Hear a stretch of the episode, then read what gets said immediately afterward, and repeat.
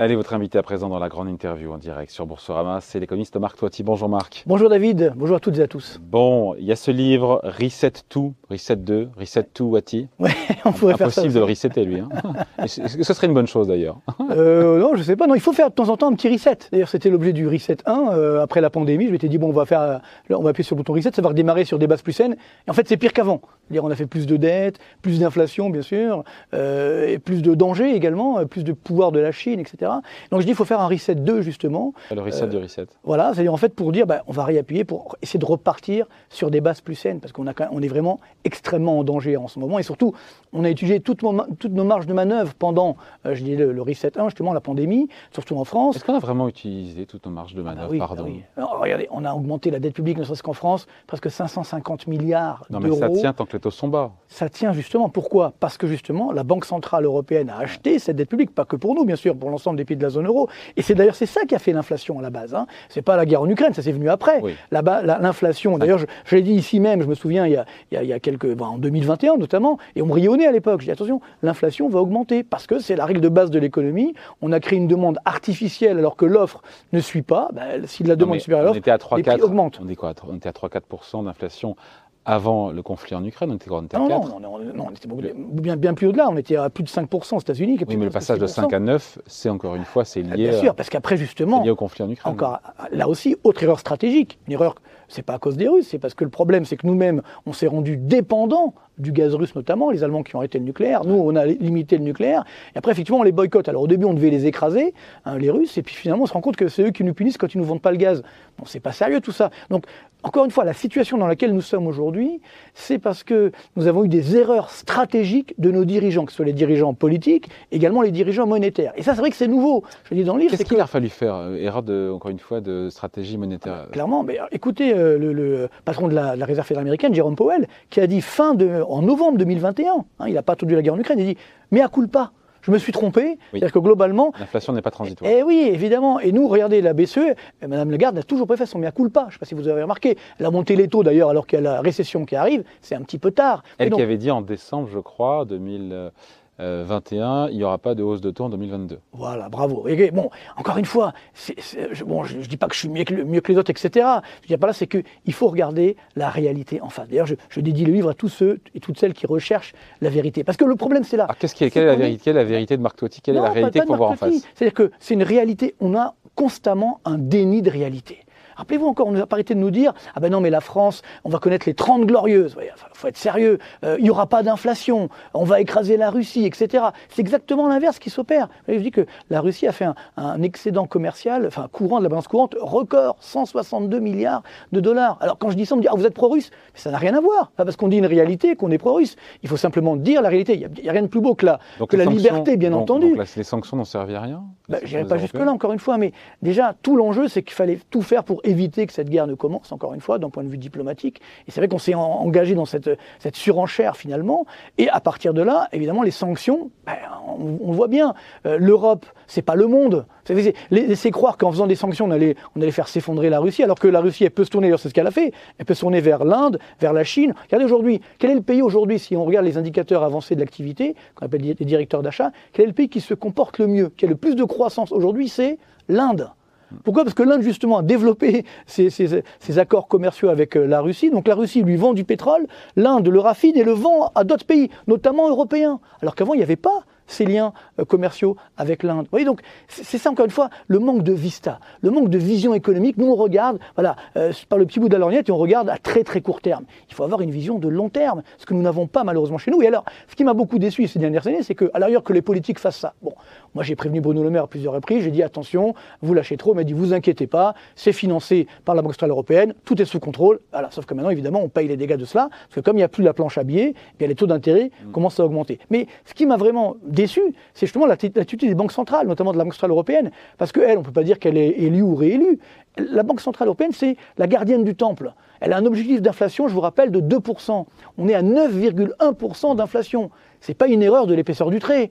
C'est une, vraie erreur stratégique. Qu'est-ce qu'elle aurait dû faire alors Elle aurait dû déjà arrêter très vite la planche à billets, pour justement éviter. Parce que, on était en sortie de Covid, l'activité repartait. Ça, je parle de 2021. Non, non. en 2021, bah ça a redémarré très fort. Rappelez-vous les indicateurs avancés, on le voyait que ça redémarrait très fort. Donc il fallait déjà arrêter la planche à billets et remonter un petit peu les taux d'intérêt. C'est comme ça que ça marche la politique économique. C'est-à-dire que, quand ça va bien, un petit peu les taux d'intérêt, on serait au lieu de 9, on serait à 8 ou 7. déjà, si on avait arrêté la planche à billets, on n'aurait pas une forte inflation en 2021 comme on l'a fait. Et puis surtout, ne l'oubliez pas, cette planche à billets a alimenté des bulles, des bulles obligataires, des bulles boursières. Donc ça a eu aussi un rôle inégalitaire. Coulées d'étranglement aussi. Ben oui, non, mais ça a enrichi certains qui avaient de l'épargne, alors que ceux qui n'en avaient pas sont appauvris. Et donc aujourd'hui, le problème, c'est que ça crée des dangers sociétaux. Vous savez, aujourd'hui, quand vous dites aux Français, quand vous leur avez dit, parce qu'on leur a masqué la réalité, vous leur avez dit, bah, vous savez, il n'y aura pas d'inflation, vous inquiétez pas. Et là, ils voient qu'aujourd'hui, on est à 6,5% d'inflation. J'ai fait le calcul, vous pouvez le faire sur le site de l'INSEE, pour un ménage modeste aujourd'hui, pour lequel la part de l'alimentaire et de l'énergie est plus élevée qu'en moyenne, l'inflation est aujourd'hui à 12%. donc c'est la différence entre la température affichée et la température ressentie. Donc quand on lui dit que l'inflation est à 6, pour lui elle est à 12, alors qu'on lui avait dit qu'il n'y aurait pas d'inflation. Donc évidemment il ne comprend pas. Comprenez? Donc c'est ça aujourd'hui le danger, c'est qu'il faut dire la vérité. Des fois, elle n'est pas facile à dire, mais il faut dire voilà, on, dit la vérité, on va s'en sortir. Il faut rester optimiste. Alors c'est quoi la vérité? Ben, Aujourd'hui, la réalité, c'est qu'on a malheureusement une dette publique qui est énorme, des taux d'intérêt qui augmentent. On est aujourd'hui à 2,2%, 2,3% même sur le taux d'intérêt à 10 ans français, euh, plus de 4% en Grèce, 3% en Italie. Donc ce sont effectivement, à chaque fois que le taux d'intérêt augmente de 1 point, ça coûte 40 milliards d'euros de charges d'intérêt de la dette sur 10 ans. 40 milliards. Là, ça fait... au bout de 10 ans. Sur, les 10 ans. Ça s'accumule, bien entendu. Et donc, ce qui veut dire que là, ça représente juste la hausse des taux d'intérêt qu'on a eu. Je vous rappelle qu'on a quand même eu le, plus grave crack obligataire depuis 1994. Euh, on avait des taux d'intérêt négatifs, on est monté jusqu'à 2,4. Donc, euh, ça fait quasiment 3 points. Vous voyez, ça, ça fait très vite, c'est presque 150 milliards d'euros. Il n'y a pas eu de dégâts. Il n'y a pas attendez, mais ça arrive. Le problème, ça, c'est que quand les taux d'intérêt augmentent, évidemment, les ménages, déjà, c'est la triple peine. Ils ont euh, l'inflation, la récession et les taux d'intérêt qui augmentent. Évidemment, comment vous voulez euh, qu'ils assument Et quand je parle des ménages, il y a également les entreprises. Parce que là aussi, on fait un faux procès. Les entreprises françaises, n'oublions pas, 98% hein, des entreprises françaises ont moins de 10 salariés. Donc, ce n'est pas les super profits pour les entreprises. C'est des lendemains difficiles. C'est des fins de mois compliquées. Donc, là aussi, il faut dire les choses. Mais nous, non, on est dans la théorie de la lutte des classes, etc. Quand même le ministre de l'économie dit aux entreprises, attention, il hein, faut augmenter les salaires. Attendez, une entreprise, si elle veut garder ses salariés, si elle a besoin d'augmenter les salaires, elle va le faire d'elle-même. Alors que si justement on veut donner du pouvoir d'achat, là je vous donne une des solutions, eh il faut réduire les charges qui pèsent sur les salaires, donc augmenter les salaires nets, réduire la CSG. Sauf que pour faire ça, il faut baisser les dépenses publiques, notamment de fonctionnement, pas les dépenses sociales. Quoique, vous le savez, les dépenses sociales, c'est 32% de notre PIB en France. Numéro 1 au monde. Les pays de l'OCDE en moyenne, donc les pays riches, c'est 20%. Quand on me dit que la France est un pays ultralibéral, il bah, faut arrêter de dire des bêtises. Vous mais, mais c'est vrai que ça passe dans l'opinion, parce que comme on n'a pas cette culture économique, heureusement qu'il y a Ecorama, hein, bien entendu. Hein. et c'est pour ça que généralement je fais ces livres pédagogiques, pour justement dire les choses. Et à partir de là, on peut se faire une opinion. Mais c'est en train d'évoluer. Moi, je reste optimiste. D'ailleurs, à la fin du, livre, j'ai appelé ça le euh, Restons euh, optimistes mais réalistes. Il faut être optimiste. Les crises sont des phases d'opportunité, mais il faut être réaliste également. Parce que sinon, si on masque la réalité, évidemment, quand on est face au mur, alors là, on ne comprend pas ce qui nous arrive. La BCE qui se réveille tard, Marc, on en parle, mais qui se réveille quand même. 75 euh, points de base de hausse de taux, c'était bah, du jamais vu. la, bande de la Bundesbank nous dit que d'autres hausses de taux significatives, donc en creux, a priori, d'autres hausses de 75 points de base pourrait être programmée par la BCE. Est-ce qu'elle va réussir? Est-ce qu'elles vont réussir leur pari, les banques centrales? On, on, sent dans le discours martial rigoriste de Jérôme Powell qui dit qu'il faut finir le boulot, alors, euh, il y a deux choses. Hein. les Américains ont commencé très tôt. D'ailleurs, on a vu qu'il y a déjà la récession aux États-Unis, mais le taux de chômage. C'est une, vraie fausse récession aux États-Unis. Le, taux de chômage reste extrêmement bas, mais comme ils ont commencé très tôt, je pense qu'ils peuvent sortir de l'inflation assez rapidement. Nous aussi, on va s'en sortir. Le problème, euh, encore une fois, c'est que comment on sort d'une phase de forte inflation? Malheureusement, l'histoire économique le montre. C'est uniquement au travers d'une récession. C'est très simple. Dire que l'inflation va baisser, c'est inévitable. Comme je disais il y a un an, l'inflation va monter. Là, aujourd'hui, c'est inévitable. Pourquoi? Parce que comme les prix montent trop, ça va casser la demande. Pas besoin de rationner les gens. De même, malheureusement, on pourra moins consommer. Et donc, si on consomme moins, après, il y a une récession. Et donc, la demande baisse. Et donc, les prix repartent à la baisse. Donc, l'inflation va baisser. Le problème de la zone euro. Il dit croissance positive, euh, Bruno Le Maire, pour l'année prochaine en oui, France. Oui, je pense qu'il faut qu'il arrête. Parce que là, encore une fois, il faut qu'il fasse son mea culpa, lui aussi. Hein. Je veux dire, je l'aime beaucoup, entre guillemets. Hein. Je veux dire, j'ai essayé de le conseiller à une époque. Bon, il m'a pas écouté. Tant pis, comme beaucoup, ça fait 25 ans que je fais ce métier, comme vous le savez, que j'ai conseillé tout le monde. Ils m'ont pas écouté malheureusement. Alors, à un moment, j'ai un peu baissé les bras, puis je me dis non, on va quand même sauver la France. C'est vrai que c'est triste. si vous voulez. Donc là aussi, il faut prendre des pincettes. On ne sait pas ce qui va se passer. Si effectivement demain la guerre en Ukraine s'arrête, alors là tout ira bien, euh, les prix des matières premières vont baisser, mais ça peut ne pas être le cas. Il peut y avoir des, dangers géopolitiques ici ou là, puis après, il peut y avoir des dangers sociaux et sociétaux. Et puis surtout, justement, le problème de la BCE, c'est l'euro l'euro qui s'est effondré. Qui, a remonté là, on est quasiment à 0,2. 0,1, 0, ouais. Mais surtout, attention, le problème de la baisse de l'euro, c'est bien, on dit pour les exportations, oui, sauf qu'attention, on bien que lorsque l'euro se déprécie, ça augmente le prix des produits importés, et donc ça aggrave effectivement l'inflation, notamment des matières premières. Donc c'est ça le drame. Et puis plus fondamentalement, moi je suis inquiet, d'ailleurs dans le livre, c'est ce scénario, enfin je ne voulais pas terminer sur une note négative, donc j'ai fait un scénario alternatif, vous savez, comme dans les, films américains, c'est-à-dire euh, il y a une bonne fin, où globalement on, on, fait les réformes, on, arrive à sauver effectivement la France, la zone euro, donc celle du courage, parce qu'il faut quand même du courage, puis celle où justement ben, on continue à fuite en avant, et là ça se termine mal avec la fin de la zone euro. Parce que c'est un risque. Le 25 septembre prochain, on a des élections en Italie, comme vous le savez. Législatives en Italie. Législatives, tout à fait. Et où on pourrait avoir une coalition europhobe qui prône euh, la suppression d'une partie de la dette publique italienne. Ça fait froid dans le dos, tout ça. Et puis, l'Italie, c'est pas la Grèce. C'est-à-dire que la dette publique grecque, c'était 350 milliards d'euros. Là, c'est 2800 milliards. que la BCE a prévu le TPI, qui veut dire, je ne sais plus quoi, Transmission Protection Instrument, c'est ça. Oui, l'antifragmentation, etc. Mécanisme antifragmentation pour que la Banque Centrale Européenne puisse acheter la dette publique par pays. oui, mais là, justement, là, vous touchez un point essentiel. C'est-à-dire qu'aujourd'hui, la, la Il n'est jamais content, lui. Hein. Non, non, la BCE le fait, je suis toujours content. la BCE le fait, mais parce que, globalement, elle, elle, espère que l'Italie euh, va jouer le jeu. Si demain, le gouvernement italien dit, je veux annuler la dette, est-ce que la BCE peut encore acheter cette dette On attendra de voir quand ils seront au pouvoir. D'accord. Voilà, c'est clair que si globalement il y a une majorité, on va dire, voilà, qui va dans le bon sens, bon, bah, finalement on s'en sortira. Mais je pense que c'est ça, si vous voulez. Il faut être honnête. Il y a beaucoup de mépris des élites. Il faut être honnête, euh, des, dirigeants politiques, de certains économistes également, hein, euh, globalement, euh, où justement on prend les gens de haut, en disant vous n'avez rien compris, etc. Ça, c'est pas bon. Il faut faire preuve justement d'humilité. Et c'est extrêmement important. Euh, et il faut regarder la réalité en face. Moi, je ne supporte pas effectivement les économistes qui en fait vont, voilà, vont défendre une entreprise parce qu'ils sont payés par l'entreprise pour, pour le faire, ou euh, par le gouvernement ou autre. Il faut arrêter tout ça. Ou alors il faut le dire. Il faut le dire, voilà, je suis payé par telle entreprise pour dire de son bien. Mais sinon, on ne peut pas. On casse notre crédibilité au métier d'économiste. Ça fait 25 ans que je fais ce métier. J'étais chef économiste de la Banque Populaire, comme vous le savez, Natexis, pendant 12 ans. Jamais, quand j'avais jamais eu de pression. Quand j'ai eu des pressions, je suis parti. Donc euh, ça aussi, euh, quand je fais des conférences de prévisions, parfois ça m'est arrivé où j'ai eu des pressions, des ministres qui m'ont appelé, jamais cédé aux pressions.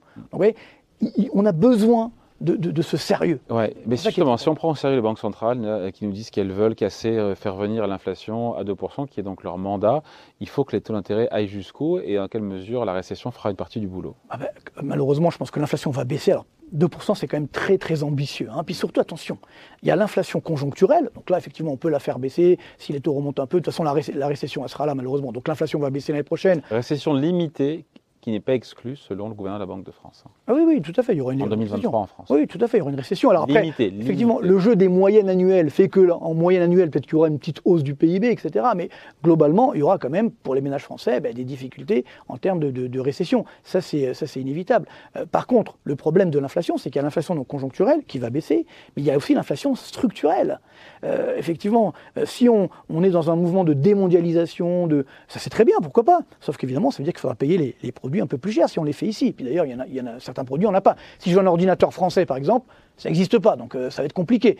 Euh, autre, exemple, le, ce qu'on appelle euh, la transition énergétique. C'est un coût tout ça. Parce que moi je, suis d'accord, hein, mais c'est un coût. Donc ça va faire aussi de l'inflation. Vous voyez Donc l'inflation va rester durablement élevée. Ça, je pense, c'est vraiment un grand enjeu parce que toute notre génération, si vous voulez, la dernière fois qu'on a eu une inflation aussi forte dans le monde, c'était au début des années 80 voyez, on était tout, tout petit, hein, vous étiez euh, né déjà, peut-être, oui, mais tout jeune, tout jeune. Voilà, voilà. Et moi, j'étais tout petit. Donc, ce dire là, c'est que toute notre génération, et même les dirigeants actuels, je ne sais même pas si Emmanuel Macron est traîné d'ailleurs, euh, n'ont pas connu cette forte inflation. Voyez? Donc, tout le problème est là, c'est qu'on n'est pas armé, on n'est pas préparé psychologiquement, même, j'ai envie de dire, économiquement, théoriquement, à, cette phase d'inflation. Mais il faut prévenir qu'effectivement, l'inflation va, euh, va durer. Et donc, durer, ça veut dire quoi? Ça veut dire que au-delà de l'aspect conjoncturel, on est parti sur un rythme d'inflation de 3-4%. Oui, je pense 3-4% durablement. Il faudra que les banques centrales s'assoient sur leur. Euh, ah bah, de toute façon, non, mais attendez, ça aussi, il faut prévenir, il faut prévenir les, auditeurs hein, ou les téléspectateurs. C'est que euh, l'inflation euh, qui monte, la dette qui est très élevée, les taux d'intérêt vont continuer d'élever, d'augmenter. Là, on est à 2,2, je pense qu'on sera à 3,5, peut-être 4 assez rapidement. Ça, il faut, le comprendre. Ce qui, ne sera pas, ce qui ne serait pas sans impact évidemment sur le marché de l'immobilier, sur, les, marchés. actions. Bien sûr. Ah, là aussi, l'immobilier, encore une fois, l'immobilier et les actions, ce sont les meilleurs placements sur le long terme. Ça, j'ai aucun doute. Et d'ailleurs, je ne cesse de le dire. Par contre, c'est vrai que des fois, il y a des bulles. Donc, quand il y a des bulles, il faut qu'il y ait des, euh, ajustements. Donc, c'est vrai que les prix de l'immobilier aujourd'hui sont trop élevés par rapport à la réalité économique française. Il y a beaucoup, effectivement, de, ménages qui ne peuvent pas accéder à la propriété. Et donc, ce qui veut dire qu'aujourd'hui, on a besoin de cette baisse des prix pour resolvabiliser la demande et ça repartira ensuite à la hausse. Mais la clé, c'est que comme les taux d'intérêt étaient artificiellement bas, on a euh, alimenté cette bulle. Donc à court terme, vous êtes inquiet pour l'immobilier? Je ne suis pas inquiet, je pense que les prix peuvent baisser de l'ordre de 15%, si vous voulez. Mais pour moi, ce n'est pas inquiétant, parce que simplement, c'est une, encore une fois, une reconnexion du marché immobilier à la réalité économique. Et même les agents immobiliers, parce que me dit, oh, monsieur vous avez dit que ça allait baisser. Je dis, oui, mais c'est bon pour vous, parce qu'avec ce, ce, niveau de prix actuel, le marché est figé, si vous voulez. Alors que si les prix baissent, on va réactiver le marché, donc il y aura des ventes, etc. Ça va dynamiser. Le problème, c'est effectivement les taux d'intérêt euh, qui vont continuer d'augmenter. Et là, euh, ça aussi, on n'est pas du tout préparé. Quand vous regardez le, graphique, alors justement, dans, mon livre, j'ai mis des graphiques, et d'ailleurs, ça c'est très intéressant, c'est un, enfin, si je peux me permettre, c'est un livre vivant. C'est-à-dire qu'en fait, ceux qui auront le livre, avec votre téléphone, il y a une petite application à charger, vous, vous aurez tous les graphiques mis à jour en permanence pendant deux ans. Parce que je me suis dit, effectivement, un livre économique, c'est, fait, ça peut être daté. Que là, on verra l'évolution, effectivement, des graphiques au fur et à mesure. Bah, c'est une petite innovation, parce que je dis qu'il faut toujours faire de l'innovation. Donc, il y a celle d'apporter cette innovation. Et donc, là aussi, si vous regardez le graphique des taux d'intérêt à long terme, taux d'intérêt à 10 ans, depuis 2000, alors il y a eu des phases de hausse, mais c'est quand même une très grande tendance baissière.